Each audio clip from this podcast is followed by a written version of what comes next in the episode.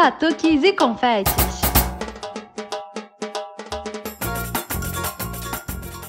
Olá, pessoas. Eu sou a Nath Fischer, aqui do Batuques e Confetes.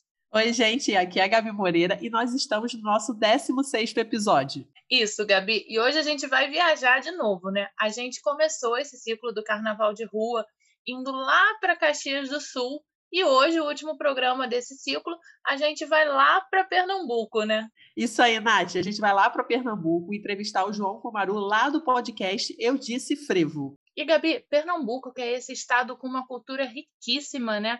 Teve presente em todos os nossos programas desse ciclo. No primeiro programa do ciclo de Carnaval de Rua, dessa vez, a gente conversou com o Bruno Ortiz sobre Maracatu também, né? O Bruno Ortiz, que é lá de Caxias do Sul. No segundo, a gente também falou a beça sobre Ciranda com Felipe Rezinick e agora finalmente a gente está aterrizando em Pernambuco. Mas antes disso, a gente vai voltar um pouquinho lá para Caxias do Sul, né? Isso aí, Nath, a gente resolveu pegar o avião de novo e ir para Caxias do Sul, porque a gente não está economizando em passagem. E aí chamamos o Matheus Rotti, que é do podcast Taca de Catar, para contar uma história que aconteceu aqui no Rio de Janeiro. Conta pra gente, Rotti! Desenrolando Serpentina. Oi, Nath. Oi, Gabi. Eu sou o Rote, do podcast Tacaticatá, aqui de Caxias do Sul, Rio Grande do Sul. Também venho participar aqui do podcast de vocês contando uma história. Muito legal vocês é, é, estarem fazendo essa ponte aí, né? Uh, recebendo aí os podcasts sobre carnaval aí do, do, do Brasil, né? Uh, muito legal é fazer essa, essa aproximação do pessoal. Obrigadão por ter me convidado. Uh, mas a minha história se passa no Rio de Janeiro, porque eu sou apaixonado desde que me conheço por gente, por essa festa, por pelo desfile das escolas de samba, principalmente, né? É, eu, uh, eu sou o vovô do podcast, né? É, é do nosso, eu, eu tenho 37 anos. Uh, e, e, comecei a gostar, então, sei lá, desde quando eu tinha uns 7, 8, 9 anos, eu lembro de, de já ver na TV e, e gostar bastante. Né, acompanhar o desfile, a, a, competição, né? Ainda não tinha minha escola, mas é, gostava de acompanhar. Lembro de acompanhar o desfile do Salgueiro, de Explode Coração, foi um momento marcante. Enfim, eu tive a sorte também de na escola ter amigos que gostavam também do desfile, gostavam de samba enredo, porque aí eu tive com quem compartilhar, né? Aqui em Caxias, bem difícil uh, de achar uh, quem gostasse, né, entre, entre amigos, e eu, esses amigos da escola, eles, eles gostavam. Então a gente compartilhava CDs, discos, desfiles, quando, quando tinha VHS, né, tinha um amigo que tinha uh, discos e conseguia gravar pra gente, então tinha esse, sempre tive esse, esse contato, e aí também nós começamos a tocar, Alguns também uh, gostavam de batucar, como, como eu. E aí, quando eu tinha ali, a partir dos 12, 13 anos, eu comecei a tocar. Tocava tamborim, tocava na, na, na charanga aqui do, do, do Caxias, do meu time, na arquibancada e tudo mais. Aí pula para 99 por aí, começa a rolar a internet. Uh, rolavam listas de discussão? A internet era pré-histórica, então os grupos de WhatsApp da época eram listas de discussão por, por e-mail, né? E ali eu conheci um brother, assim, um cara que virou um amigo pessoal, assim, fantástico, amigo da família, da, da, das nossas famílias e tudo mais. E ali eu conheci nessas discussões esse cara que é o Bruno Moraes. Ele era, na, na, época já da bateria da mocidade, do tamborim da mocidade. Hoje em dia ele é, é, ele é um dos criadores do troféu bateria. Eu e o Bruno, então, nos conhecemos nessa lista de discussão, né? A antiga Academia do Samba, onde participavam ali vários cobras hoje em dia aí do carnaval, assim, pô, foi uma, uma época, um aprendizado bem legal. E aí, por, por questão de, de, de a gente come, falando sobre tamborim, falando com o Bruno e tudo mais, eu falei que eu tocava, uh, e aí ele falou bem receptivo, como é o, o, o Bruno. Pô, tu não quer vir aí conhecer o pessoal e tudo mais, tocar aí, participar de uns ensaios e tudo mais. E eu fui. Em 2001 eu fui uh, conhecer lá, né? Conhecer o Bruno, participei de uns ensaios na mocidade, da mocidade lá e tudo mais. Fiquei umas duas semanas. E aí em 2002 eu fui um mês antes do carnaval para o Rio para participar de fato do desfile da mocidade até então em ala normal, e em baterias que o Bruno, uh, que conhecia já bastante gente outras baterias menores, me colocaria. Então, o meu carnaval da minha vida foi esse carnaval de 2002, onde eu acabei desfilando em sete baterias né, nesse carnaval.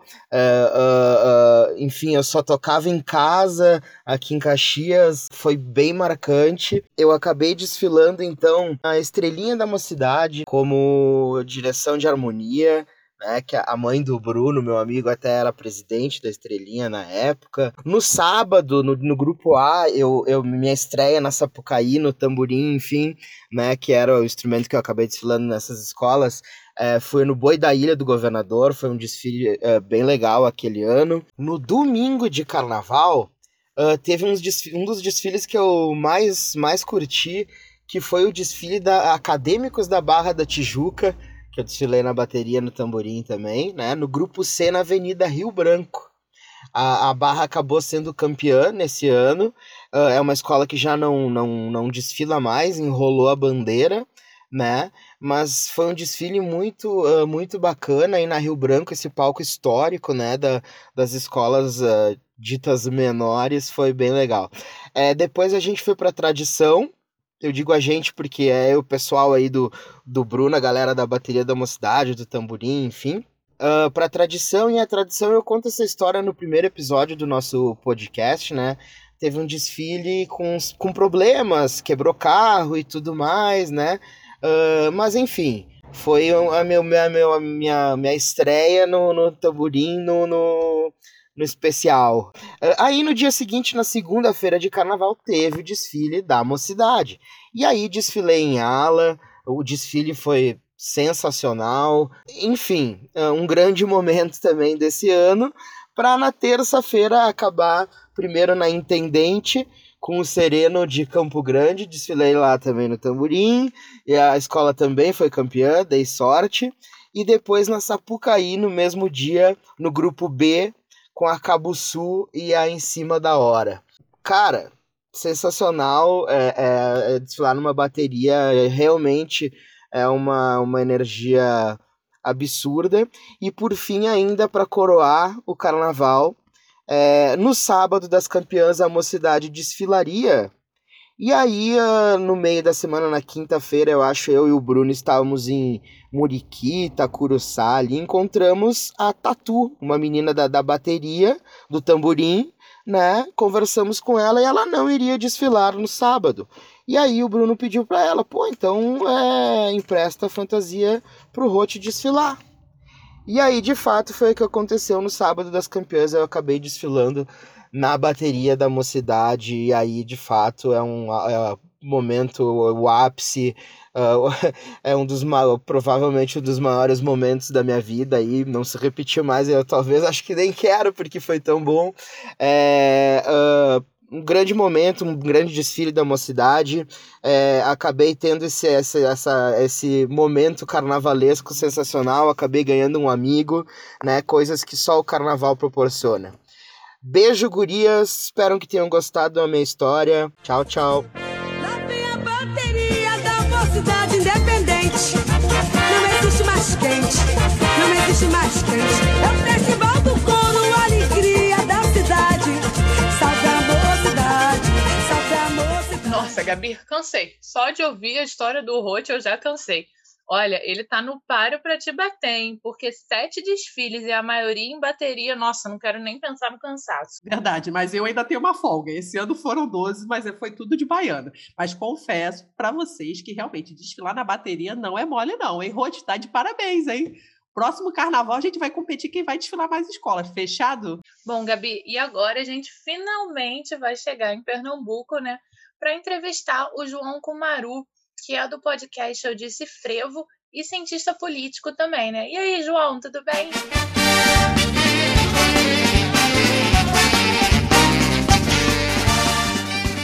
Tudo bom? Prazerzão estar aqui com vocês. Ah, o prazer é nosso. Eu acho que a gente está numa vibe assim de crossover com os outros podcasts. A gente já fez com o Bruno lá do Taca de Catar e agora é vocês do, do Eu Disse Frio. Então, estamos numa vibe de encontrar os outros podcasts que falam sobre carnaval. Pois é, essa pandemia aí fez surgir, fez aflorar várias criatividades, né? E essa coisa de falar de carnaval nos quatro cantos do Brasil, né? Que a gente acabou se conectando aí nas redes. Foi uma coisa incrível, está sendo, né? Uma coisa incrível, a gente tá aprendendo muito com vocês.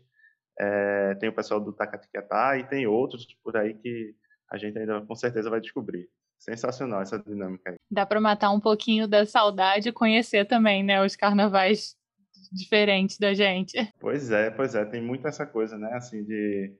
É, tem vários carnavais que eu, é, Daniel, Felipe, a gente que faz lá o, o, o Eu Desse Frevo Podcast, a gente conversa muito isso, assim, tem muitas coisas legais pelo Brasil afora, e a gente sempre quer é, vivenciar, mas também conhecer um pouquinho mais a fundo, né? E, e essa coisa toda dos podcasts ajuda é, um pouco nesse sentido, né? É... Eu falo muito pra Gabi que a gente. O problema é que é sempre na mesma data, né? E a gente tem que se concentrar em conhecer um e tentar desapegar do nosso xodózinho, assim, mas dá vontade de ter vários clones. Passar cada dia do carnaval em um estado diferente. Pois é, sem dúvida. A gente faz a, a, uma piadinha, né? Pô, a gente é louco pra conhecer o carnaval do Rio, o carnaval de Salvador, não sei o quê, mas coincide com, a, com o nosso carnaval é, complica tudo. Mas é, a gente tem muito a vontade de conhecer as prévias também, né? O período de prévias que parece que a cada ano se alonga mais, né? Não é uma semana, duas semanas, às vezes é um mês antes de muita festa e é uma oportunidade, né? Para a gente conhecer um pouquinho mais. Aqui no Rio, eu confesso que eu curto mais o pré-carnaval do que o carnaval em si, porque não tá tão cheio, não é. Cheio tá sempre, né? Mas não é aquela muvucada toda. Eu acho mais gostoso o pré-carnaval e uns bloquinhos que rolam no pós-carnaval também, mas aí é uma quantidade menor do que o, os dias de carnaval. É, aqui a gente tem uma coisa muito forte, eu acho que as redes sociais e é, a organização maior das troças e de outras manifestações culturais nos últimos anos tem é, ajudado muito no sentido de prolongar a, as manifestações ao longo do ano, né? deixar isso vivo ao longo do ano. Então, na verdade, já antes dessa dinâmica começar, é, a gente tinha meio que extraoficial o início ali das prévias em setembro. Então, você imagina aí que o negócio aqui começa cedo, que é com os desfiles da Pitombeira dos Quatro Cantos, que é uma troça é, de Olinda, é, acho que tem 70 e poucos anos, é, e, e, é bacana, assim, meio que já entrou no calendário extraoficial do, de todo pernambucano, que dia 7 de setembro, no feriado de 7 de setembro, a Pitombeira faz um desfile para dar o pontapé inicial. Saudade de um bloquinho, né, meu filho? Oh. João, eu ia começar te perguntando na nossa pergunta super clichê daqui. Como é que você começou a gostar de carnaval? Como é que o carnaval entrou na tua vida, assim? Foi uma coisa de criança ou foi depois? Foi uma coisa de berço, né? Eu acho que é, a minha família sempre foi muito festiva, assim, e é, primeiro eu comecei a vivenciar o carnaval do interior, o carnaval menor, mais é, aquela coisa mais família, de amigos, né? Então eu, eu sempre puxei muito por essa festa, assim, por essa por essa coisa que acontecia no âmbito familiar. Mas, ao mesmo tempo, o, o fundo musical desse, dessa festa toda era sempre o frevo, né? Então, eu fui crescendo e querendo conhecer mais, é, querendo ver as manifestações, porque é tudo muito bonito, muito colorido e muito diverso aqui. Então, eu acho que é uma coisa de, de família, mas é uma coisa que todo pernambucano, principalmente para quem mora é, na capital aqui, Recife Olinda, tem, porque você vivencia isso uh, toda a sua vida, é, ouvindo frevo, vendo as pessoas dançarem o frevo, não só o frevo, mas maracatu, enfim, é uma coisa muito presente, muito pulsante é, na nossa vida. E aí, assim, ao longo do tempo, uh, eu tive algumas experiências de pessoas próximas que passaram a só, uh, não só a ser folião de carnaval, mas a, a, contribuir, colaborar, fazer parte, ser parte do carnaval de alguma maneira, né? Então eu tenho meu tio que há muitos e muitos anos ele desfila em blocos líricos aqui, foi, foi uma das minhas paixões iniciais, assim, da, é, do momento em que eu comecei a, a frequentar mais é, a coisa da rua, que os blocos líricos aqui a gente tem uma certa divisão, né? Você tem que parte um pouco da divisão também da, do, das modalidades do frevo. Você tem é, frevo de rua, frevo canção e frevo de bloco. O frevo de bloco ele está ligado a essa coisa dos blocos líricos, que é a ideia de um, um frevo mais é, mais calmo, mais lento, que remonta a carnavais antigos. É, e esses blocos eles são compostos assim por por a, pessoas um pouco mais velhas, é, enfim, é, é belíssimo, belíssimo, assim, é, é um outro, é uma outra vibe, mas é, é, incrível também. E aí tem o frevo de rua, que é o frevo muitas vezes sem, sem letra, é o frevo mais potente, assim, das troças, é, do carnaval de rua em si, das ladeiras de Olinda, e o frevo canção, que é o frevo cantado, né, é o frevo é, ele se diferencia. O frevo de bloco ele também é um frevo cantado, mas ele é o frevo, o frevo de rua ele é um frevo mais, perdão, o frevo canção ele é um frevo cantado, mas é, tem tem suas variações aí. João, assim, eu acho que o Carnaval de Pernambuco, pelo menos na minha opinião, é um, se não é o mais rico, né, do Brasil, porque assim tem muitas variações, muitas muitas coisas acontecendo ao mesmo tempo, né? Tem Olinda, tem o Marco Zero, tem Recife, tem Frevo, tem Maracatu, tem Bloco Lírico. Como vocês conseguem se dividir entre tanta coisa ao mesmo tempo? Olha, você está perguntando isso para o pernambucano, você sabe que o pernambucano tem fama de, de bairrista, né? E a gente é um pouquinho, a gente não nega, é, mas é, incrível assim essa diversidade e pelo menos eu eu gosto muito é, do fato de que tudo isso tem um caráter popular, assim, é, simples e, rico culturalmente, culturalmente de uma maneira incrível.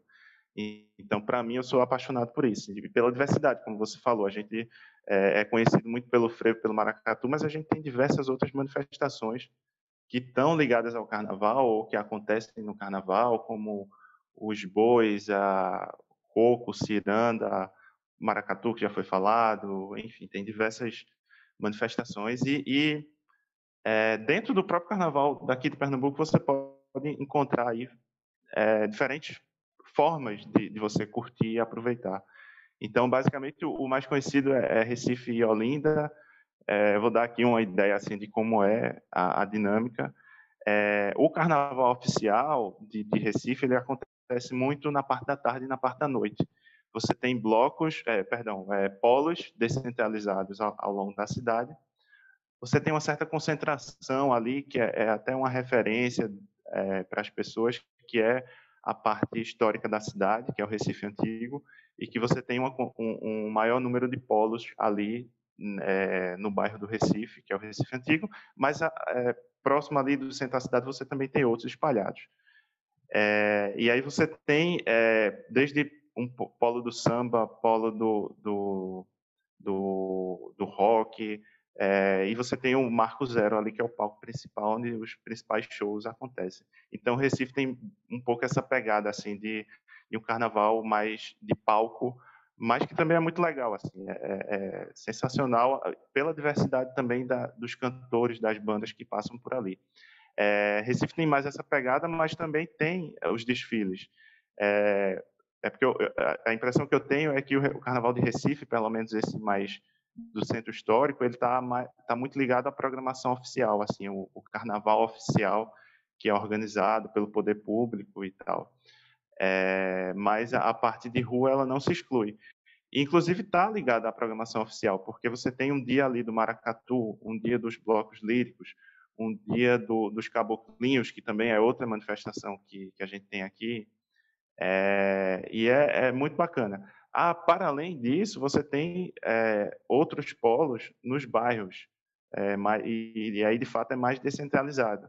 É um carnaval mais de bairro, né, como eu falei.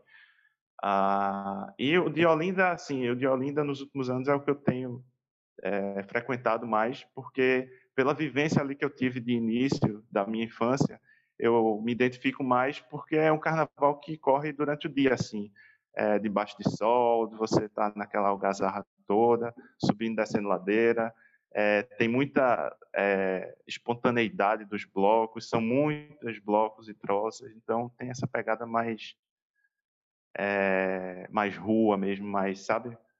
É, Para mim é, é, a cara mais do carnaval, é, do que eu tenho curtido nos últimos anos, né? Mas Olinda também tem seus polos, também tem shows incríveis, é, é, muito massa assim você passar o dia na cidade e curtindo vários blocos e aí no finalzinho da tarde você vai para um show. É, é, bem bacana assim. é mais ou menos essa dinâmica se a gente for falar de Recife e Olinda. Mas aí você tem alguns polos no interior também. Não sei se a gente entra já nisso como é que a gente faz?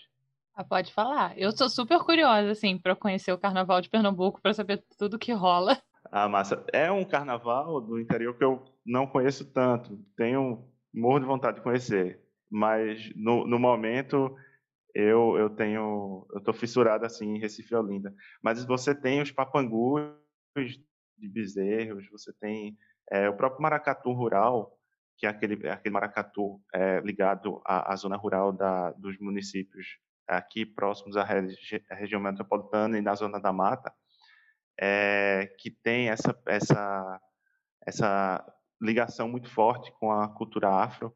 Então, e, e são polos oficiais também, assim, são referências do carnaval. É, por exemplo, Maracatu Rural, é, eles têm programações que você são, são, celebrações, na verdade.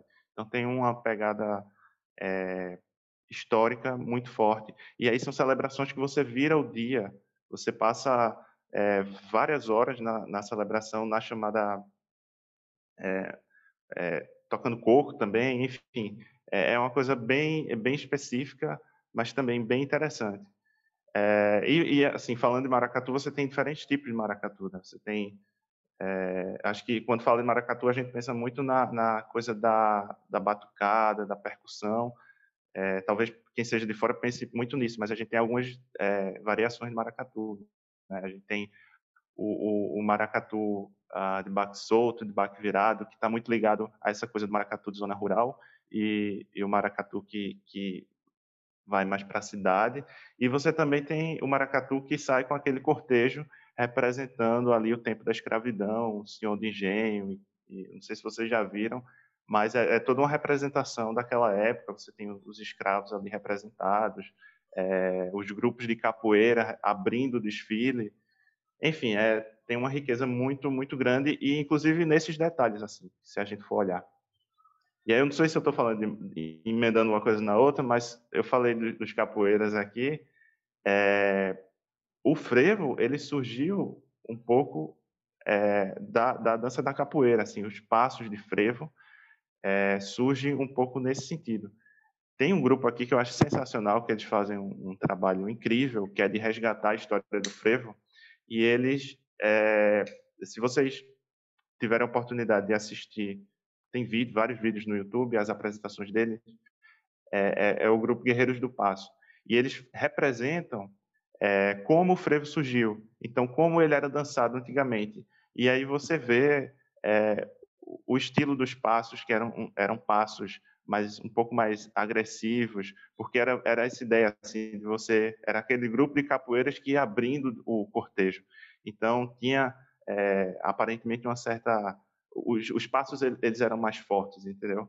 E, enfim, é, é, um grupo sensacional. Posso falar um pouco mais dele depois, mas é, eles, eles têm essa pegada histórica de, de, recuperar a história do frevo e trazer para o público, né? E, e, aí fazer essa conexão também, né? De como o frevo evoluiu ao longo do tempo. É, e também o frevo é, principalmente do ponto de vista da dança, né? Como a dança, o frevo enquanto dança evoluiu é, com o passar dos anos. E João, você comentou dos papangus, né? A gente aqui no início do podcast a gente entrevistou o Guto, que é um pesquisador aqui do Rio que estuda os bate-bolas, que parecem muito, não sei se você conhece os bate-bolas aqui do Rio, que uhum, tem muito ali a ver com o, com o papangu, né? O Guto até mandou pra gente aqui, quando a gente falou que ia conversar contigo, se vocês conheciam aí o, o bate-bola, porque aqui no Rio pouquíssima gente conhece os papangus. Ah, eu já ouvi, já, já ouvi falar bastante. Já, já vi reportagens sobre isso, assim, já, mas foi uma coisa que eu, eu não estava mais lembrado, inclusive, você, você falou. É, eu lembrei agora. Mas eu não conheço a fundo, eu não. Uh, não isso é uma representação forte aí, então, né? essa manifestação. É, e aqui no Rio ele é muito setoriado, assim, ele é muito uma festa dos subúrbios. E se você vier para o carnaval do centro, Zona Sul, Zona Norte até um pedaço tem, outro não. E aqui no Rio as crianças costumam ter muito medo dos bate-bolas. Não sei se aí rola a mesma coisa com os papanguis. Rola, rola, mas é, aqui é, é porque já é conhecido, né? Então também não tem essa, essa coisa da brincadeira e tal. E a gente tem os caiporas também, né? Que, que é nessa pegada, assim, de você se mascarar, se fantasiar, mas é um pouco diferente. É, já, já é também de outra região do estado. Eu vou ficar devendo aqui, vou cometer esse pecado, mas é, já é de outra região do estado. É, eles, eles normalmente se fantasiam com sacos de. Ai, vou, vou tá me fugindo da palavra, tipo mas é um pouco diferente. de assim. arroz, de É, tipo, tipo isso. Isso. É, só que, assim, colorido, desenhado ali, um desenhozinho da, da sua, é, do seu rosto e tal. Os papangus, é, é você realmente tá todo mascarado, você tá todo... Inclusive, eu não sei como é que aquelas pessoas aguentam, assim, porque o calor é muito grande, assim, é uma roupa... A roupa do papangu é toda fechadinha e ainda tem a máscara, né? Então, é um calor enorme. Os bate-bolas daqui, a gente fica se perguntando como é que eles aguentam aquele calor dentro daquela roupa. É muito, imagina, deve ser muito, muito quente. Aqui tem, tem um desfile oficial que é no domingo, se eu não me engano, é segunda, lá, lá em Bezerros. É, e, e, aí eles saem em grupos é, bem grandes, assim. Mas é bem bonito, assim, de, de, se ver. Eu não sei se eu, se eu teria coragem de, de encarar vestir uma, uma fantasia daquela. Eu já vi também que não dá para passar só um carnaval aí, né? Tem que ser pelo menos uns dois, três para conhecer tudo. Né? Imagina, pô. É, e, e, isso é uma coisa assim, para você ver, a gente que é daqui, tem muita gente que não que conhece, assim, sabe o que é e tal, mas nunca foi passar lá, né? Porque é tanta coisa que a gente tem que se dividir em mil, né? Não, João, eu, eu acho que isso também acontece um pouco aqui, né? Porque, por exemplo, os bate-bolas é uma coisa que eu por exemplo, assim, eu vivo muito o carnaval das escolas de samba, né?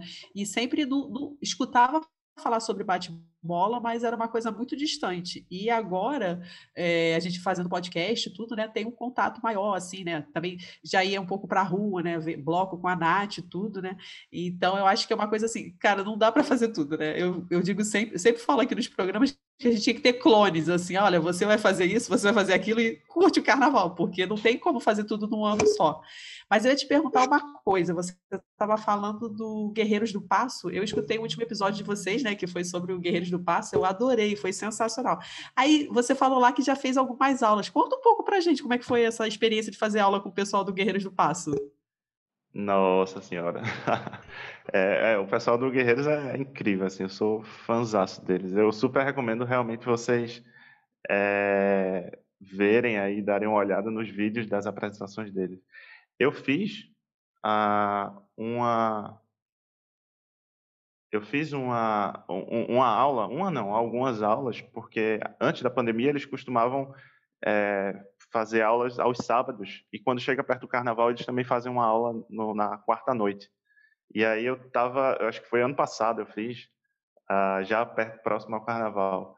E é incrível, assim, é incrível. É, é, é gratuito, é, é, super legal, assim, porque não é só ensinar a dança, mas é, é ensinar a dança explicando a história e a evolução, como eu estava falando antes. E é um grupo que está fazendo 15 anos agora, e que tem sua origem ali com um dos mestres, um dos nossos mestres do frevo, que é o é, professor Nascimento do Passo, que ele é, tem uma, é, um, um, papel aí nessa história recente de ter criado vários passos de frevo. E isso faz poucas décadas assim. É, então é, é, realmente um grupo incrível. É, o, o frevo, a dança, o frevo como dança, ele tem essa mistificação ainda de ser uma de ser difícil de dançar, né? De você precisar de joelho, de você é, tem que ter uma resistência muito grande. De fato, você tem que ter um preparo, assim, não é do nada que você vai aprender. E é, é você saber ali seu limite também. E aí eu aproveito para falar de um outro projeto justamente essa pegada assim de desmistificar o frevo, que é o pessoal do, do Mexe com Tudo, o, que, que é liderado aí pelo Otávio Bastos, que eu mando um abraço aqui, um cara fantástico, e que ele traz muito isso, assim, de você é, tirar essas amarras, você ir com, com o corpo e alma, assim, sem, sem é, é você é, dançar para si, é isso que ele fala, assim. E aí é, é, a modalidade de frevo que ele chama, que ele denominou de frevo munganga, de, de você dançar é, do jeito que você conseguir, assim, de você sentir o frevo, a, a, a música, o, o, frevo enquanto música, e aí, a partir daquilo ali, do que você absorver, você botar para fora enquanto dança. Então, também é, é, um projeto incrível. Era um dos meus projetos aí, antes da pandemia, pós-carnaval, eu entrar no, no Mexe com Tudo, aprender uns passos aí. Mas com, com Guerreiros, eu fiz algumas aulas, é... só que aí eu, eu pedi arrego. eu pedi arrego porque, ah, de fato, foi, foi é, eles, eles são muito profissionais, assim, são, eles, eles têm essa coisa aberta, mas eles vão avançando e tal, e aí eu não consegui acompanhar um pouquinho, mas é, isso não, não quero colocar medo em ninguém, assim, é realmente é, você consegue, nessa coisa do que o Otávio fala, é você é, dançar para si, você vai, você consegue dançar o frevo. O frevo tem várias modalidades. O frevo tem essa coisa que é muito vendida de você dançar rápido, de fazer várias acrobacias, mas você tem o outro lado de que é você fazer o passo simples e, e dançar de acordo com o que você estiver sentindo, botar para fora.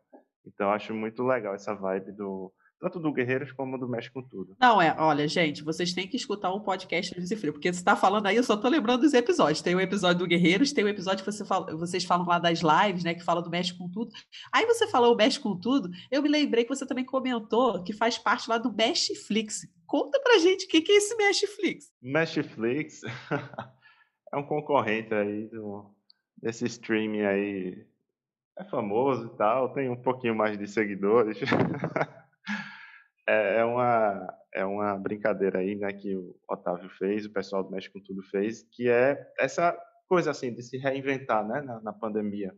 Então, como é que a gente, como bom pernambucano, como é que a gente vai aguentar e viver sem frevo? Porque, como eu, eu tinha falado, assim, se, em tempos normais a gente já estava tendo vários ensaios. Acredito que aí também, né, a dinâmica é um pouco essa. A gente aí estava tendo vários ensaios, várias prévias aí até. É, e essa, o Netflix, ele, eu vou tomar a liberdade aqui para falar pelo, do, do, do com Tudo, mas é, é um produto do Mexe com Tudo, é um programa assim de você, você pode aderir a várias é, modalidades. Então, tem desde um grupo de WhatsApp para conversar sobre frevo, para é, sobre frevo e carnaval, para trocar informações. E é desse, dessa parte que eu faço, que eu, que eu aderi lá.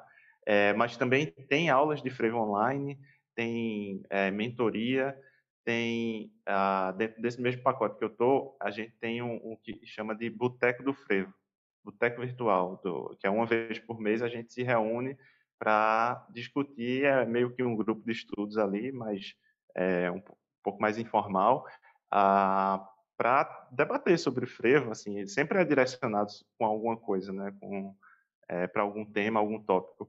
E também tem o, o podcast do, do nosso irmão aí, do, do Eudice Frevo, é o Frevocast, é, que também alguns episódios do Frevocast servem de, de guia aí para o debate do, é, do Boteco Virtual. Então, um pouquinho essa dinâmica eu sugiro, super recomendo vocês é, darem uma olhada aí no Mexe com Tudo no Instagram, parece que também tem um site, é uma galera sensacional, assim, super legal mesmo. Não, a gente estava falando aqui no off, né, gente, que a gente, eu e Nath temos muita vontade de ir pro carnaval daí, né? E aí eu acho que já dá para a gente fazer um, um estudozinho, que aí a gente já chega sabendo tudo. Então eu já vou, depois que acabar o programa aqui, eu vou procurar o Netflix e vou procurar o, o, o Frevo Cast. Até quando eu escutei o episódio de vocês, é, eu cheguei a procurar, mas eu ainda não cheguei a ouvir, né? Mas eu já, já sei que já tenho, já tenho um plano de estudos aqui, que aí quando eu chegar no carnaval aí já estou sabendo tudo. Olha aí, olha aí. A gente é não assim, passa é... vergonha, né, Gabi? Já chega passando de entendida, passando de pernambucana quase. Já chega fazendo passo. Eu confesso que eu me viro naquele basiquinho de passar a sombrinha por baixo da perna, mas mais do que isso eu não vou, não. Mas aí, com o Mexe com Tudo, vocês vão chegar mexendo com tudo. Acho que é esse o caminho. João, e disso tudo, o que que você não abre mão do teu carnaval? Eu e Gabi temos o Fogo e Paixão, que sai uma semana antes do carnaval, que é quando eu consigo arrastar ela pro carnaval de rua, e é aquele bloco que nosso grupo de amigos não abre mão do carnaval, que é junta quem vai para Sapucaí, quem vai para rua. E você aí, o que que você não abre mão do carnaval? Olha, é, é difícil, é difícil falar aqui, porque tem muita coisa, muita coisa boa. Mas eu acho assim que ao longo dos anos, é, eu vou desde pequeno para o Galo da Madrugada. Acho que eu comecei a ir para o Galo com oito anos, mais ou menos, bem, bem pequeno mesmo, assim, se você pensar na dimensão que é esse, esse bloco, né? É, eu acho que, se fosse para escolher um, eu acho que eu diria que é o Galo, realmente, porque aí tem uma, uma ligação de, de infância. Para não falar que eu nunca deixei de ir, eu deixei de ir um único ano, acho que há uns dois anos, é, por insistência de um amigo meu, que ele, eu nunca tinha ido a Olinda no sábado, né? Então, e tem, e tem muita coisa boa em Olinda no sábado também. E por muita insistência, ele, eu, eu fui, eu abri mão do galo e, e fui, é, e me arrependo até hoje. me arrependo assim, porque a, a, minha paixão pelo galo da madrugada é muito grande, assim. E para quem é de fora, que talvez veja aquelas imagens, aquelas multidões e realmente é muita gente, é muita gente, é uma coisa incrível. Até tem, morro de curiosidade para saber como é o cordão da bola preta aí, porque é, dizem, colocam como concorrente assim número de público, né? Eu imagino que seja muita gente. Mas o Galo, ele, ao mesmo tempo que é muita gente, é uma multidão, é, é um percurso muito grande também, né? São quase 5 quilômetros de desfile. Então tem vários lugares que você pode ficar tranquilo, assim, que você pode aproveitar bem. É, e é um desfile muito grande também, né? Normalmente eu vou e fico, eu, eu gosto de chegar cedo para pegar a saída do desfile e ficar até uma hora, estourando ali duas horas da tarde, e aí depois eu vou vou para casa, vou para Olinda, enfim, vou fazer outra, vou arrumar outra programação, mas é algo é, é muito representativo assim do Carnaval, é muito bonito o desfile e, e é muito bom assim, eu, eu gosto muito assim, é, eu acho que eu acho que é, é, o, é, o galo, assim, não tem como fugir. Eu arrudei, arrudei, mas é o galo. Sem desmerecer outros outros troços, assim, tem tem coisas sensacionais é, no próprio sábado, mas eu acho que eu escolheria o galo mesmo. mas assim, é, só só para complementar, é, eu acho que é tanta coisa que ano após ano eu vou descobrindo coisas novas, vou escolher um desfile para ir é, esse ano eu passei pela primeira vez o carnaval em, é, numa casa em Olinda, né? E foi incrível, assim, eu vi coisas... É, é, tanta coisa que você, você, às vezes, você não consegue passar o dia todo lá. Então, você estando numa casa, você consegue pelo menos ir na casa, dar uma descansada, depois vai, vai para outra troça. Então, foi incrível. Mas mesmo indo para Olinda, no sábado de manhã, cedinho, eu peguei um táxi e fui para o Galo. e depois voltei para Olinda. Então acho que é o Galo, assim. Eu acho que a grande rixa do carnaval carioca com o carnaval pernambucano é o Bola Preta e o Galo da Madrugada, né? É verdade, é verdade. Mas, Mas... eu tenho muita curiosidade, assim, de, de, de é... saber aí. Não sei se vocês frequentam, como é. É eu nunca fui ao bola, ao bola, Preta. Eu confesso que eu tenho, eu tenho agora fobia, que é um pânico de você não ter rota de fuga. Então, assim, é muito difícil eu ir a bloco grande. Acho que a Gabi já foi, né, Gabi, ao Bola Preta? Fui, fui, fui, fui uma, acho que foi umas duas vezes com a minha madrinha, assim, mas eu era bem mais nova, tudo, mas eu também não fiz todo o percurso. A gente fez um pedaço. Ops. Não precisa derrubar o microfone, amiga. A gente fez um pedaço do percurso lá do, do Bola Preta e aí depois saímos, assim, mas eu já fui. Mas eu peguei o começo. Também quando a gente ia, a gente pegava a saída, né? Porque sair perto ali do Teatro Municipal, tudo. Aí o pessoal ficava tudo na, na porta do Teatro Municipal, era muito legal. Mas eu só fui umas duas vezes, se eu não me engano. Uma eu tenho certeza. A segunda eu tô na dúvida se eu, se eu fui também, entendeu? Se eu tô confundido com outro bloco. Porque eu era bem mais nova, né? Então. Mas eu acho que deve ser a, a rixa do, dos dois carnavais, com certeza deve ser essa disputa. Quem é o maior bloco? E o Bola Preta, o percurso é bem menor, né? Você falou em 5 quilômetros do Galo da Madrugada. Acho que o Bola Preta, se tiver. Agora, então, que sai em outra rua, ele sai na 1 de março, no Antônio Carlos. Acho que se ele tiver uns 2 quilômetros, é muito, né? Não, eu falei cinco, mas é, é quase cinco. Acho que é, são quatro quilômetros e meio. Mas assim, é bem extenso, realmente. Não, aqui é uma E- e reta. Ele sai numa avenida que é uma reta e Ah, não, não. Aqui ele vai, ele sai do Forte das Cinco Pontas, pega uma avenida, depois pega uma, uma outra rua voltando, entra numa avenida e termina numa terceira avenida, que é a Guararapes. Termina na Rua do Sol, na verdade, mas passando pela Guararapes. É, então, aí você também... é, são, são vários trios elétricos, assim, é, não, não é uma característica muito forte do carnaval daqui ter trio elétrico, mas como o, o galo é, é muito grande, então o trio ele na história do galo ele entra um pouco nesse sentido assim de poder atender ao a- ao tamanho da multidão que seguia ele, né? Então, é, justamente por, por serem muitos trios, tem ano que chega a ser 30 trios elétricos assim. É, então, também você não precisa estar seguindo o percurso todo, você pode conseguir ali achar um localzinho e, ficar curtindo, vendo os trios passarem, que é muito bacana também. É, E o Galo da Madrugada tem um negócio, né, que sempre me chamou a atenção, que tem os camarotes, né, que o pessoal compra pra assistir. Aqui pra gente, acho que nem dá pra ter camarote no Bola Preta, porque é no meio de uma avenida super comercial, assim, onde tem vários escritórios, então acho que nem rola ter, assim, camarote, mas é uma coisa que sempre me chamou atenção, é você ter ali os camarotes. Lembra muito Carnaval de Salvador, né, que você tem essa cultura dos camarotes.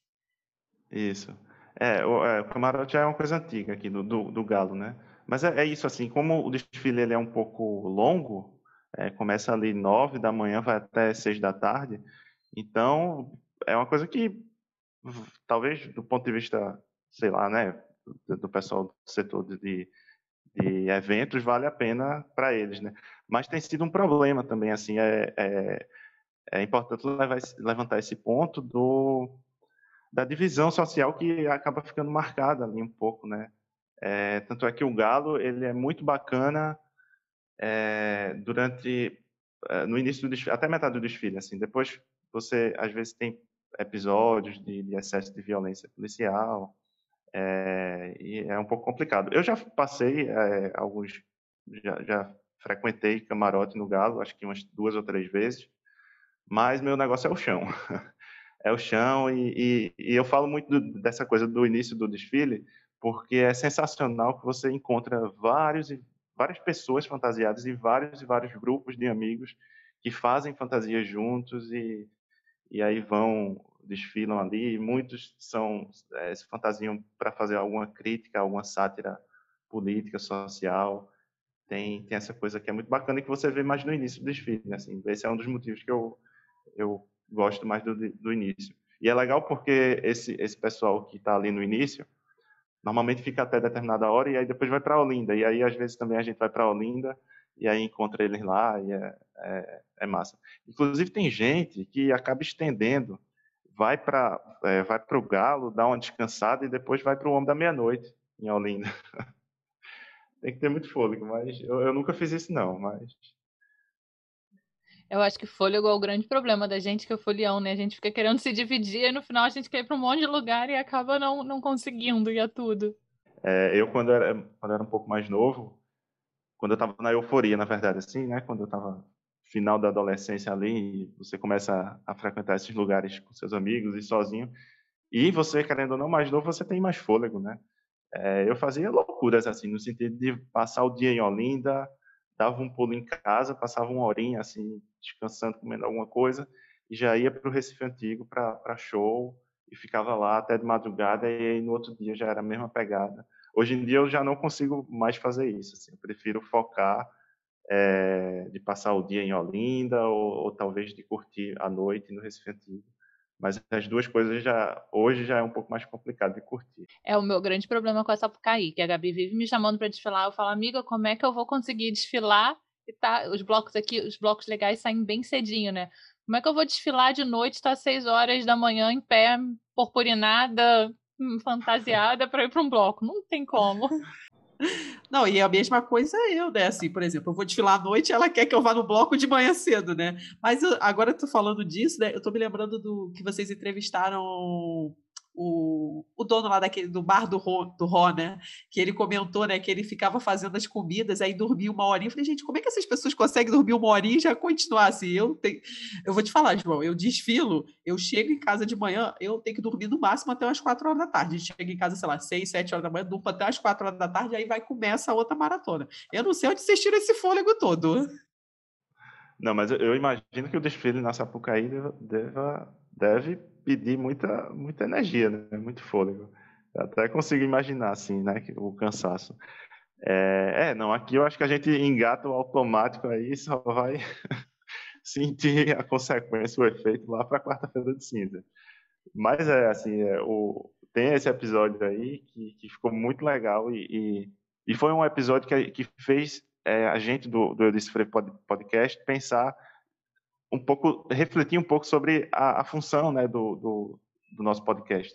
Que foi quando a gente falou com, como você falou, o, o Ró, que ele tem o, um bar, que é o bar do Ró, que é, é, na, no bairro do Guadalupe, lá em, em Olinda, que é um bairro que pulsa carnaval. Assim, é, é também é na Cidade Alta, no centro histórico, mas é, é um bairro que concentra várias troças, assim, troças antigas, troças bem tradicionais e super é, bacanas de, de, de, de, vocês conferirem.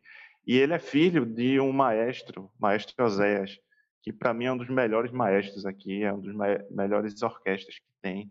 É uma orquestra potente assim no som, é, que preserva o frevo tradicional, mas que também se reinventa, é, traduzindo algumas músicas para frevo algumas músicas daqui, algumas músicas de fora para frevo. Então é uma coisa incrível, sou fã demais. E é uma orquestra grande, né? Eu, eu gosto de orquestra grande. Eu, eu, eu normalmente eu, eu, desfilo na, numa troça. Eu, eu gosto de ir ali, assim, na rente, a, em frente à, à troça para ouvir a música, o frevo com a maior potência possível. É, e, mas é, é, um pouco isso, assim, essa coisa do é, de ter um fôlego, eu acho que você cresce com isso, então você, você consegue aguentar bastante. Mas é, é tem que ter, tem que ter fôlego. Comer uma macaxeira com charque, comer um cuscuz para aguentar. Eu acho que esse negócio de misturar também, né, músicas com adaptar. Aqui no Rio a gente viveu muito isso com o que a gente chama de renascimento do Carnaval do Centro, Zona Sul, que foi o Monobloco, Banga La Fumenga, que eles trouxeram músicas famosas da MPB e de outras vertentes também para uma pegada de carnaval, né? E aí acabou rolando, foi um boom do carnaval, desse novo carnaval de rua do Rio. E atrás deles vem vários blocos por causa disso. Ah, sim, sim. É, a gente acompanhou um pouquinho é, esse renascimento, não só do Rio, né? Acho que de São Paulo também foi meio que simultâneo, de BH, bem, bem interessante. São Paulo e BH foi quase que um nascimento, né? Porque tinha muito pouco. O BH eu conheço um pouco melhor porque eu passo carnaval lá há dois anos. O carnaval de lá chegou a ser proibido. Foi aí que o carnaval de BH deu boom, porque ele foi proibido. Aí o pessoal falou: não, então a gente tem que fazer. Se for proibido, a gente tem que fazer. É, essa história de proibir sempre ocorre o inverso, né? e é, é, é, um pouco. E ainda mais quando se fala em carnaval, né? Que você tem muita espontaneidade da coisa. É, acho que isso é uma característica forte aqui. Mas é, é um desafio também, né? O frevo é, é, é um é, é, centenário e, e é um desafio estar tá se reinventando, né? A gente tem é, esse não sei se eu coloco um problema, mas a necessidade de, de, de criar novos frevos. É, a gente já tem uma imensidão de frevos, mas é preciso você recriar, né? reinventar. E aí é, eu, chamo, eu acho que é importante destacar o, o, papel do poder público nisso, né? Vários frevos, na verdade, eu acho que a maioria dos frevos surgiram há décadas atrás, décadas passadas, é, dos concursos de frevo que existiam. Hoje em dia ainda existe, mas é, é diferente, assim, não tem a mesma visibilidade, não, não tem eu acho que falta um apoio, uma prioridade, talvez. Assim, os concursos existem, mas eles precisam é, serem olhados com um carinho maior para ajudar nesse processo de, de, manter o frevo vivo, manter a, a tradição viva. A tradição é, é, uma tradição que se reinventa, né? Mas que continua sendo uma tradição. João, uma coisa que eu também escutando. Ah, gente, vocês têm que escutar eu disse frio, vocês vão ficar sabendo de tudo. O que, o que a gente não falou aqui, vocês vão ficar sabendo no podcast deles. Mas uma coisa que a gente foi comentada lá também, né? É a questão do, do frevo estar tá um pouco acelerado, uma discussão sobre né, alguns frevos que são mais acelerados. Rola uma discussão dessa, sim, também aqui, João, porque assim, baterias de escola de samba. É, a gente até entrevistou o mestre Fafá lá da Grande Rio, que ele, quando ele é um mestre novo, e quando ele assumiu a escola, ele resolveu resolveu mudar a cadência da, da bateria da Grande Rio, né? Que estava muito acelerada e ele resolveu voltar, porque ele foi o que ele falou, assim, tem, se for muito rápido, a pessoa não consegue nem desfilar direito, cantar o samba direito, né? Então acho que rola uma coisa assim aí também, né? Rola, rola. É... Ah, interessante, eu não sabia essa do Rio. Imaginava, assim, né? Porque é, é, é essa coisa, assim, da tradição se manter viva e se reinventar também. Mas existe, sim, essa discussão aqui. E eu acho que tem uma dinâmica é, partindo aí da, dessa coisa das redes sociais, de você resgatar a história e de você é, tentar dar um novo gás a, a troças e agremiações antigas que estavam meio que paradas, assim, estavam meio num, num, certo marasmo, é, por falta de apoio, por falta de, de renovação também. E tem algumas troças que se reinventaram a partir das redes sociais, assim, criaram rede social, lançaram, deram uma nova cara, e aí a partir disso conseguiram apoio, conseguiram visibilidade, e hoje é, são a, alguns dos principais, é, dos mais procurados eventos aqui do Carnaval. Mas é, esse é um ponto que, que sempre vem, vem a discussão, né? Não, é, você falando aí da, das troças, tudo assim, né? Tem um episódio vocês também que vocês comentam bastante o papel da, das troças, assim, né? Das manifestações nas redes sociais, né? Que a pandemia, né? A gente não pode aglomerar, a gente não pode dançar frevo, né? Então, eles tiveram que achar um jeito. Você comentou já também do Mexe com Tudo, mas, assim, o que, que você acompanha dessa, dessas lives, assim, que, que estão acontecendo? Que aí você aproveita e dá dica pra gente. Ah, massa, com certeza. É, é, esse episódio a gente pensou justamente para isso, né? Para dar, dar um pouco de visibilidade e nessa pegada de, de, de, fazer com que as pessoas mantenham vivo e até aprendam mais. É, tem um, um, bloco chamado Bloco Minhocão de Olinda, que é um bloco que tem aí 20 e poucos anos, 20 anos, não sei.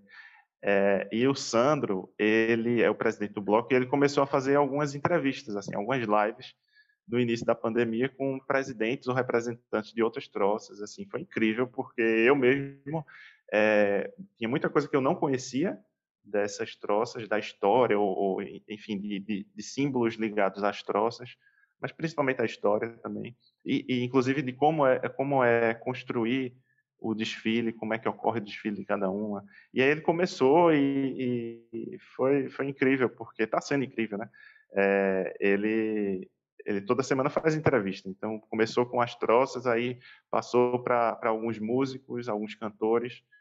É, e, inclusive, agora ele está entrevistando um pessoal do Rio. Aí eu sei que ele já entrevistou o Monobloco, fez uma live com o Monobloco, uh, e, e, é uma escola de samba que eu não, não me recordo. Mas se vocês entrarem aí no Instagram, Minhocão de Olinda, é, podem seguir que vale a pena, assim, tem muita informação boa. Tem uma, uma tem uma live com o presidente do Galo da Madrugada, tem uma live com o presidente do Homem da Meia-Noite. É, essa é uma boa sugestão. É, também super recomendaria outra outra troça que já passou lá pelo Eu Disse Frevo podcast é a Pitombeira dos Quatro Cantos. É, que eles estão fazendo, toda quinta-feira eles fazem um TBT aí, resgatando imagens belíssimas dos carnavais antigos. Já fizeram uma live no dia 7 de setembro, é a Pitombeira que, que abre aí os, desfiles, como eu, o, a, a, o período extraoficial de prévias, como eu tinha falado, e é, no dia 7, como não pôde ocorrer, eles fizeram uma live, foi bem bacana. Tem várias, várias orquestras e troças fazendo live também. Hoje, inclusive, é, vai estar sendo gravada a, a, a live do Cariri, do Cariri Olindense.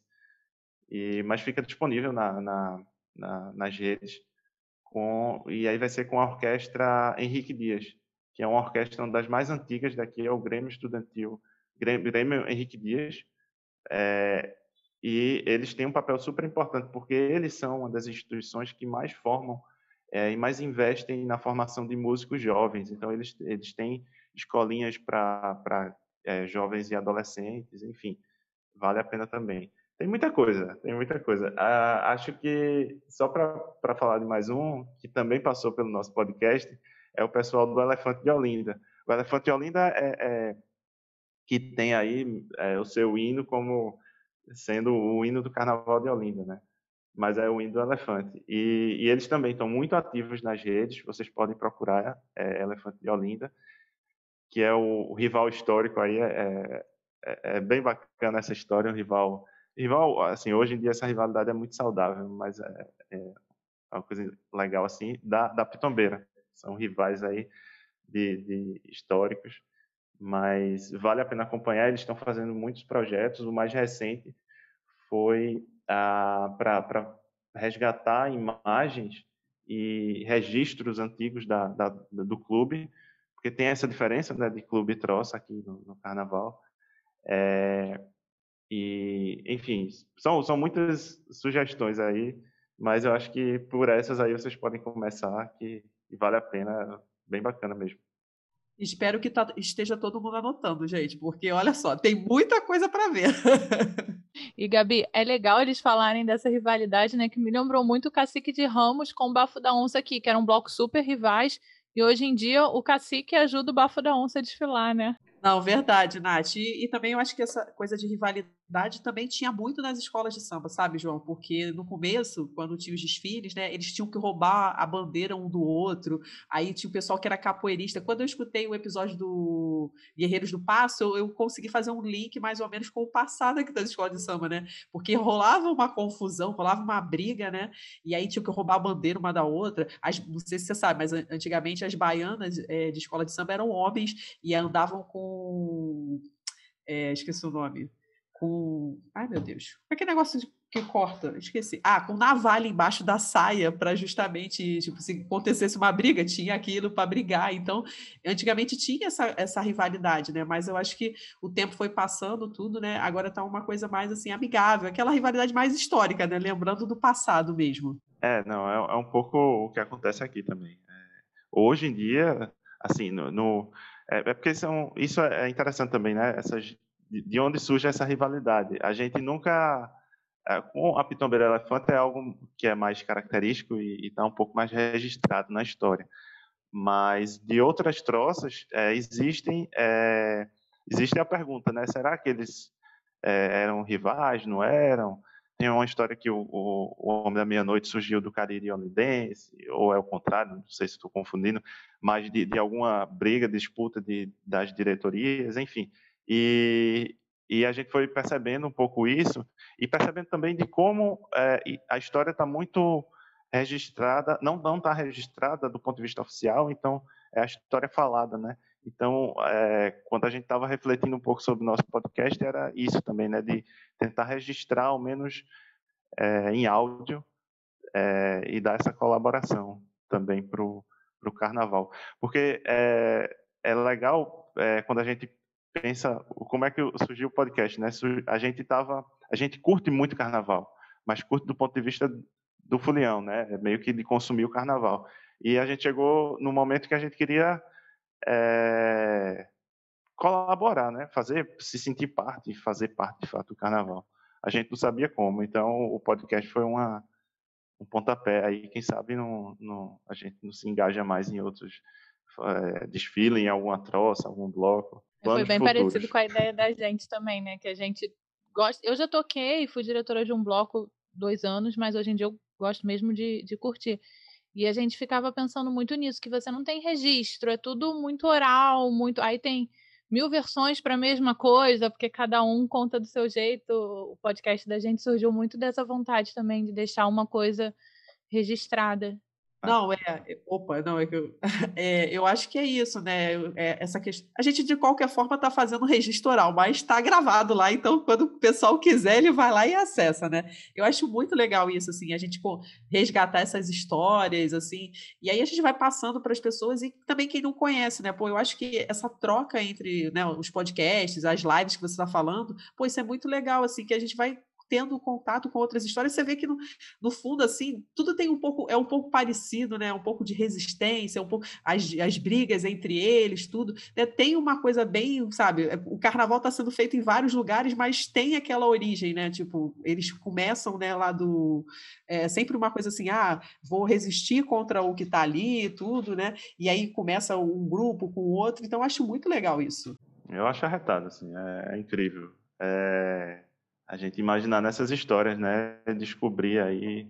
E, que, e aí torna a coisa mais interessante ainda, mas você fica com mais vontade ainda de, de fazer parte, de seguir determinado grupo e tal é, é, massa, é massa. Não, é, a gente já falou várias vezes aqui do podcast, você acabou comentando aqui do como é que surgiu a ideia, né? Uma coisa que eu acho legal no podcast de vocês, que vocês trazem a vivência do fulião, vocês trazem, é, falam sobre as experiências de vocês. Eu adoro as dicas que vocês dão. Olha, façam isso, segura, segura a lata de cerveja e tal parte. Nossa, isso fica muito legal, porque fica, fica uma coisa assim mais. Não fica aquela coisa assim, só discutir no âmbito, tudo. Pô, dá uma humanidade humanidade, né? Tipo assim, ah, pô, faz isso. É, a, a, lata de cerveja maravilhosa aí. Não, bota a doleira. Aqui a gente também sempre tem. Eu vou te falar, João, que quando eu vou desfilar de baiano, né? Quando, quando são escolas assim, do lado da Sapucaí, geralmente a fantasia não tem grandes problemas, mas quando eu desfilo intendente, que é um carnaval assim, lá, tipo, mais de subúrbio, tudo, né? Que são as escolas que não estão desfilando na Sapucaí, eu levo um kit costura. Na minha bolsa tem tesoura, tem grampo, tem agulha, tem linha e tem alfinete, porque se tiver algum problema, ah, peraí, vou pegar na minha bolsinha aqui. Então, para quem, se alguém vier desfilar aqui no, no Rio, traz um kit costura, entendeu? Porque às vezes a fantasia dá um probleminha, só dá uma consertada. Olha aí essa dica, muito boa. mas, mas é assim, é, o, o, podcast ele surgiu nessa pegada assim, vamos, a gente estava no último dia do Carnaval desse ano, terça-feira de Carnaval, a, a, final da tarde, já todo mundo cansado, já com aquela sensação, ah, meu Deus, está acabando. e aí a gente disse, vamos fazer alguma coisa para manter, para ficar falando de frevo e ficar falando de carnaval o ano todo. Vamos, vamos, e acabou é, meses depois tirando essa ideia do papel. Mas é isso, assim, é, é trazer histórias, contar histórias, manter a memória viva e que o, o frevo o frevo principalmente, que o frevo ele não se resuma a é, que ele possa ser uma música, um estilo de música é, consumido o ano todo, que e que a, a, memória do Carnaval ela possa se manter também do ano, do ano todo, que não seja só uma época do ano, porque assim como o forró o do nosso São João, que também é muito característico, ele não se resume ao período junino, ele é tocado e, e vivenciado o ano todo, a gente também queria muito, é, e eu acho que eu sinto que isso está cada vez mais vivo, pelo menos é, as pessoas que fazem o carnaval, elas têm esse ímpeto cada vez maior de vamos manter essa tradição viva assim ao longo do ano, vamos é, levar o frevo, expandir o frevo para além do, do, do carnaval, do período do carnaval.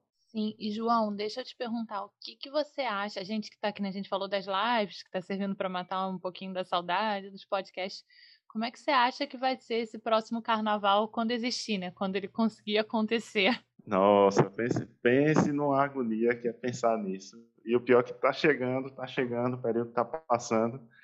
E aí você fica pensando cada vez mais, né? Como é que vai ser, como é que vai ser será que vai ter carnaval? Será que não vai ter? Mas, assim, é, a gente tem até conversado, isso é, é, tema. Isso foi um tema de uma live, assim, no início da pandemia. E olha que no início da pandemia tinha sido pouco tempo depois do carnaval, né? Então, já desde ali a gente estava, meu Deus, como é que vai ser? É, mas, assim, é, eu, assim, é fato que carnaval, como a gente fazia antes, é, assim, 99% de chance de não ter. E, de fato, sem vacina, sem população é, imunizada e, vacinada, é loucura você defender essa coisa, né? A, a, o que se discute, que eu vejo, percebo um pouco, é as formas alternativas, assim, de você é, comemorar esse período, né? Então, é, eu não sei, não sei como é que vai ser. Eu acho que, com certeza, vários, várias agremiações vão fazer alguma coisa na, na, nas redes sociais, isso para mim acho que está claro. É, mais uma coisa que eu tenho dito muito aqui, pensando no carnaval daqui, né, nos, acho que cada lugar do Brasil tem que pensar, é, avaliar diferente. Mas, assim, pensando aqui, o nosso carnaval é muito espontâneo. Você tem o carnaval oficial, do poder público junto com o poder privado e tal, mas você tem uma espontaneidade imensa da população. Então, é, é a coisa da rua mesmo, de ir para a rua. É, isso é uma característica extremamente forte aqui. Então, eu acho que pode ser que a gente não tenha o carnaval oficial, o carnaval dos polos, é, o carnaval dos shows, mas com certeza é certo, para mim é certeza que algumas pessoas vão colocar o bloco na rua, mas aí eu também não sei como é que o poder público vai se posicionar com relação a isso. Também a gente não sabe né, em que pé vai estar a pandemia, mas, é, enfim, na verdade, eu acho que no fundo eu estou evitando pensar nisso, porque para a gente, eu imagino que vocês também, que, que são amantes do carnaval, é, é muito triste pensar que a gente vai passar um ano sem carnaval. Mas, mas assim, tu, tudo isso é muito inesperado, muito é, extremo, né? Tudo isso que a gente está vivendo. Então, é, é vir com gosto de gás para o Carnaval 2022, né? Não sei como é que vocês estão encarando isso aí, mas é, a, gente está tá, tá vendo assim, um pouco nesse sentido. Eu falo muito para Gabi que quando a gente puder brincar Carnaval, eu acho que eu tô um pouco ligando para data agora, sabe? Se for em fevereiro, se for em julho, se for em agosto, quando tiver todo mundo vacinado, vai ter que ter alguma coisinha aí pra gente matar a saudade também.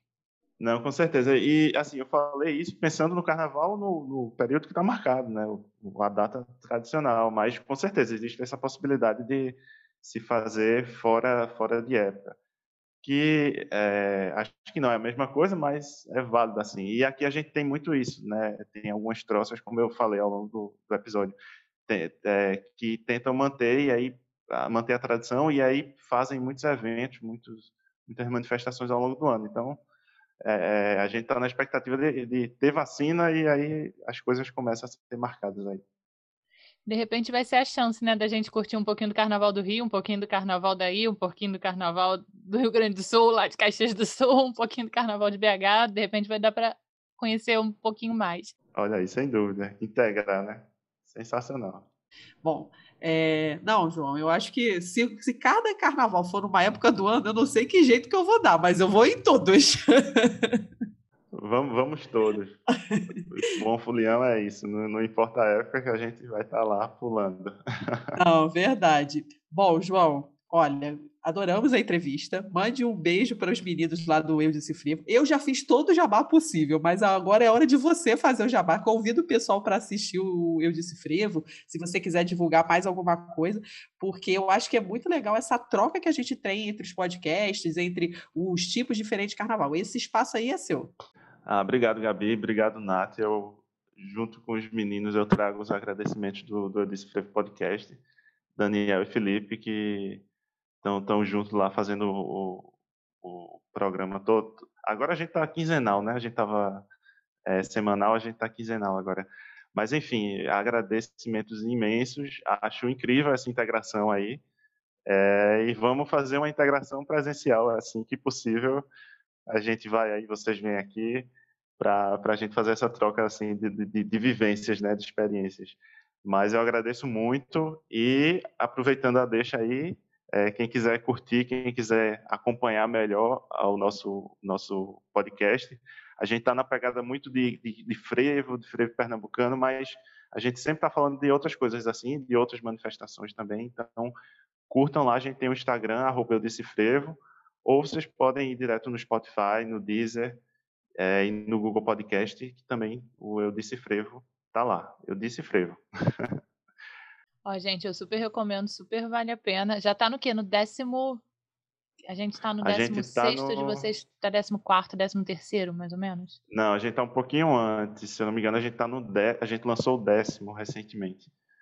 É porque a gente começou ao contrário, né? A gente era quinzenal e vocês semanal. E aí depois a gente passou a ser semanal e vocês quinzenais. Foi, foi. Mas a gente daqui a pouquinho, acho que final do ano, início do próximo, a gente volta com a carga toda aí semanal porque tem muita história e é legal assim, como a gente a gente parou para pensar e já levantou vários episódios, vários várias ideias.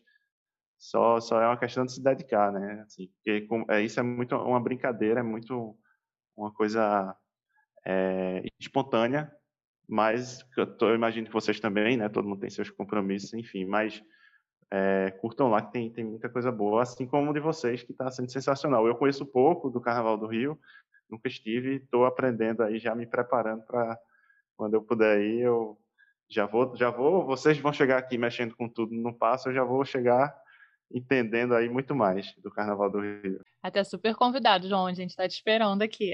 Isso aí, João. Olha, a gente está te esperando e você venha para o carnaval, entendeu? Mas não abra mão do galo da madrugada. Quando você falou que não conseguia abrir mão do galo da madrugada, é assim, tipo, ai, será que vai ter um ano que eu não vou, não vou entrar na Sapucaí? Eu fico pensando a mesma coisa. O coração já começa a sangrar, meu Deus, mas enfim, a gente vai ter que dar um jeito de fazer tudo. Vem um final de semana antes que a gente leva pro Fogo e Paixão, que é o nosso xodozinho também. Show, fechado. Vou aparecer. Eu vou junto com os meninos, Daniel e Felipe aí, ó, estão convidados, estão convocados para a semana pré tá aí. Tá todo mundo convidado para curtir aqui essa semaninha, esse final de semana antes. Eu tenho mais que tá nessa, fazendo misura na ponta do pé. Enquanto o frevo começa, ninguém me segura, vem ver como é. Tenho mais que tá nessa, fazendo misura na ponta do pé. Quando o frevo começa, ninguém me segura, vem ver como é. O frevo madruga lá em São José, depois em Olinda, na Praça do Jacaré. Bom demais, bom demais, bom demais, bom demais. Gente, olha só, vocês precisam seguir o podcast Eu Disse Frevo. E, João, você e os meninos estão super convidados para passarem o carnaval aqui no Rio, ou então vir antes para aproveitar o pré-carnaval. E, pessoal, vão lá escutar o podcast Eu Disse Frevo, que vocês vão aprender muito sobre a cultura do carnaval de lá. Eu super recomendo. Vocês já viram na entrevista que eu fiquei fazendo vários jabás, né? E eu concordo e continuo fazendo aqui. Escutem o Eu Disse Frevo. Gabi, eu já tô toda preparada aqui com a minha sombrinha para dançar frevo. Eu acho que no Carnaval de Pernambuco eu vou ficar muito dividida, porque eu amo maracatu, eu adoro frevo, eu acho os shows que acontecem no Marco Zero também, assim, sensacionais. Eu não sei como é que vai ser, não, mas eu quero ir a tudo. Olha, eu também, entendeu? Eu já estou assinando aqui meu Netflix aqui para eu já chegar lá sabendo de tudo. Então, gente, olha, vai ser imperdível esse próximo carnaval. Não sei como, mas a gente vai ter que dar um jeito de dar uma passadinha lá. Ai, amiga, vai ser bom, porque vai ser um carnaval em cada época, porque está sendo adiado. Aí a gente vai dar um jeito de conhecer vários carnavais. Não digo todos, mas vários eu acho que a gente consegue. Verdade. Aproveito. Se alguém quiser patrocinar as nossas passagens aéreas, a gente está aí, hein, gente? Com certeza. E Gabi, hoje o que que você vai contar pra gente dos quesitos? Qual é o quesito de hoje? Sambando com os quesitos. Isso aí, Nath. Hoje a gente vai falar sobre o casal de mestre, sala e porta-bandeira. Esse quesito ele é dividido em duas partes, entre a dança e a indumentária do casal. Não sei se vocês estão lembrados, mas quando eu falei do quesito fantasia, a fantasia do casal de mestre, sala e porta-bandeira e da comissão de frente não são julgadas no quesito fantasia, e sim nos seus próprios quesitos. Mas o que, que a gente precisa falar sobre o casal de mestre, sala e porta-bandeira? Eles que levam o símbolo maior da escola de samba, que é o pavilhão. Então ele tem que ser reverenciado e é mostrado para os julgadores lá na cabine. Eles são, o casal de mestre sala e porta-bandeira, eles são obrigados a se apresentarem em todas as cabines dos jurados. Mas isso aqui é só uma pincelada. Eu vou falar depois mais detalhes lá no nosso Instagram, arroba batuques e confete. Gabi, e esses vídeos saem ou não saem, hein? Saem sim, eu sei, eu estou atrasada com vocês, mas vou colocar em dia tudo essa semana. Fiquem tranquilos, vocês vão ter um show de sambando com os quesitos. E a editora que se vire, né, para conseguir editar tudo. Ai, amiga, eu te amo. Você é uma ótima editora. Eu espero que você entenda, mas vai, vai ficar ótimo, entendeu? Vocês vão ver assim e vai ficar maravilhoso. Ó, dessa vez passa, mas você vai ter que vir dançando de porta-bandeira. Faço questão de você. Com... Que, que criança, né? Nunca pegou uma vassoura e saiu dançando de porta-bandeira.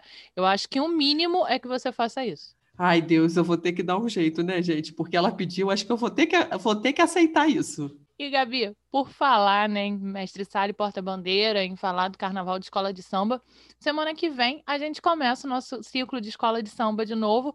E o que, que vai vir por aí? Isso aí, Nath. Para esse primeiro programa do ciclo de Carnaval das Escolas de Samba, a gente vai chamar o Rangel Andrade. Ele é jornalista e participa da TV Mais Carnaval. Esse papo tá imperdível, ele conta altas histórias do que ele já passou de perrengue para fazer uma boa entrevista. Vocês não podem perder. Ai, tá muito legal mesmo. Ó, mas vocês vão esperar até semana que vem para poder escutar esse bate-papo super divertido com o Rangel, né? A gente se vê na próxima semana. Um beijão. Tchau, gente! Eu tenho mais que tá nessa, fazendo misura na ponta do pé. Quando o frevo começa, ninguém me segura, vem ver como é. Tenho mais que tá nessa, fazendo misura na ponta do pé. Quando o frevo começa, ninguém me segura, vem ver como é. Se o frevo madruga lá em São José, depois em Olinda, na Praça do Jacaré, é bom demais.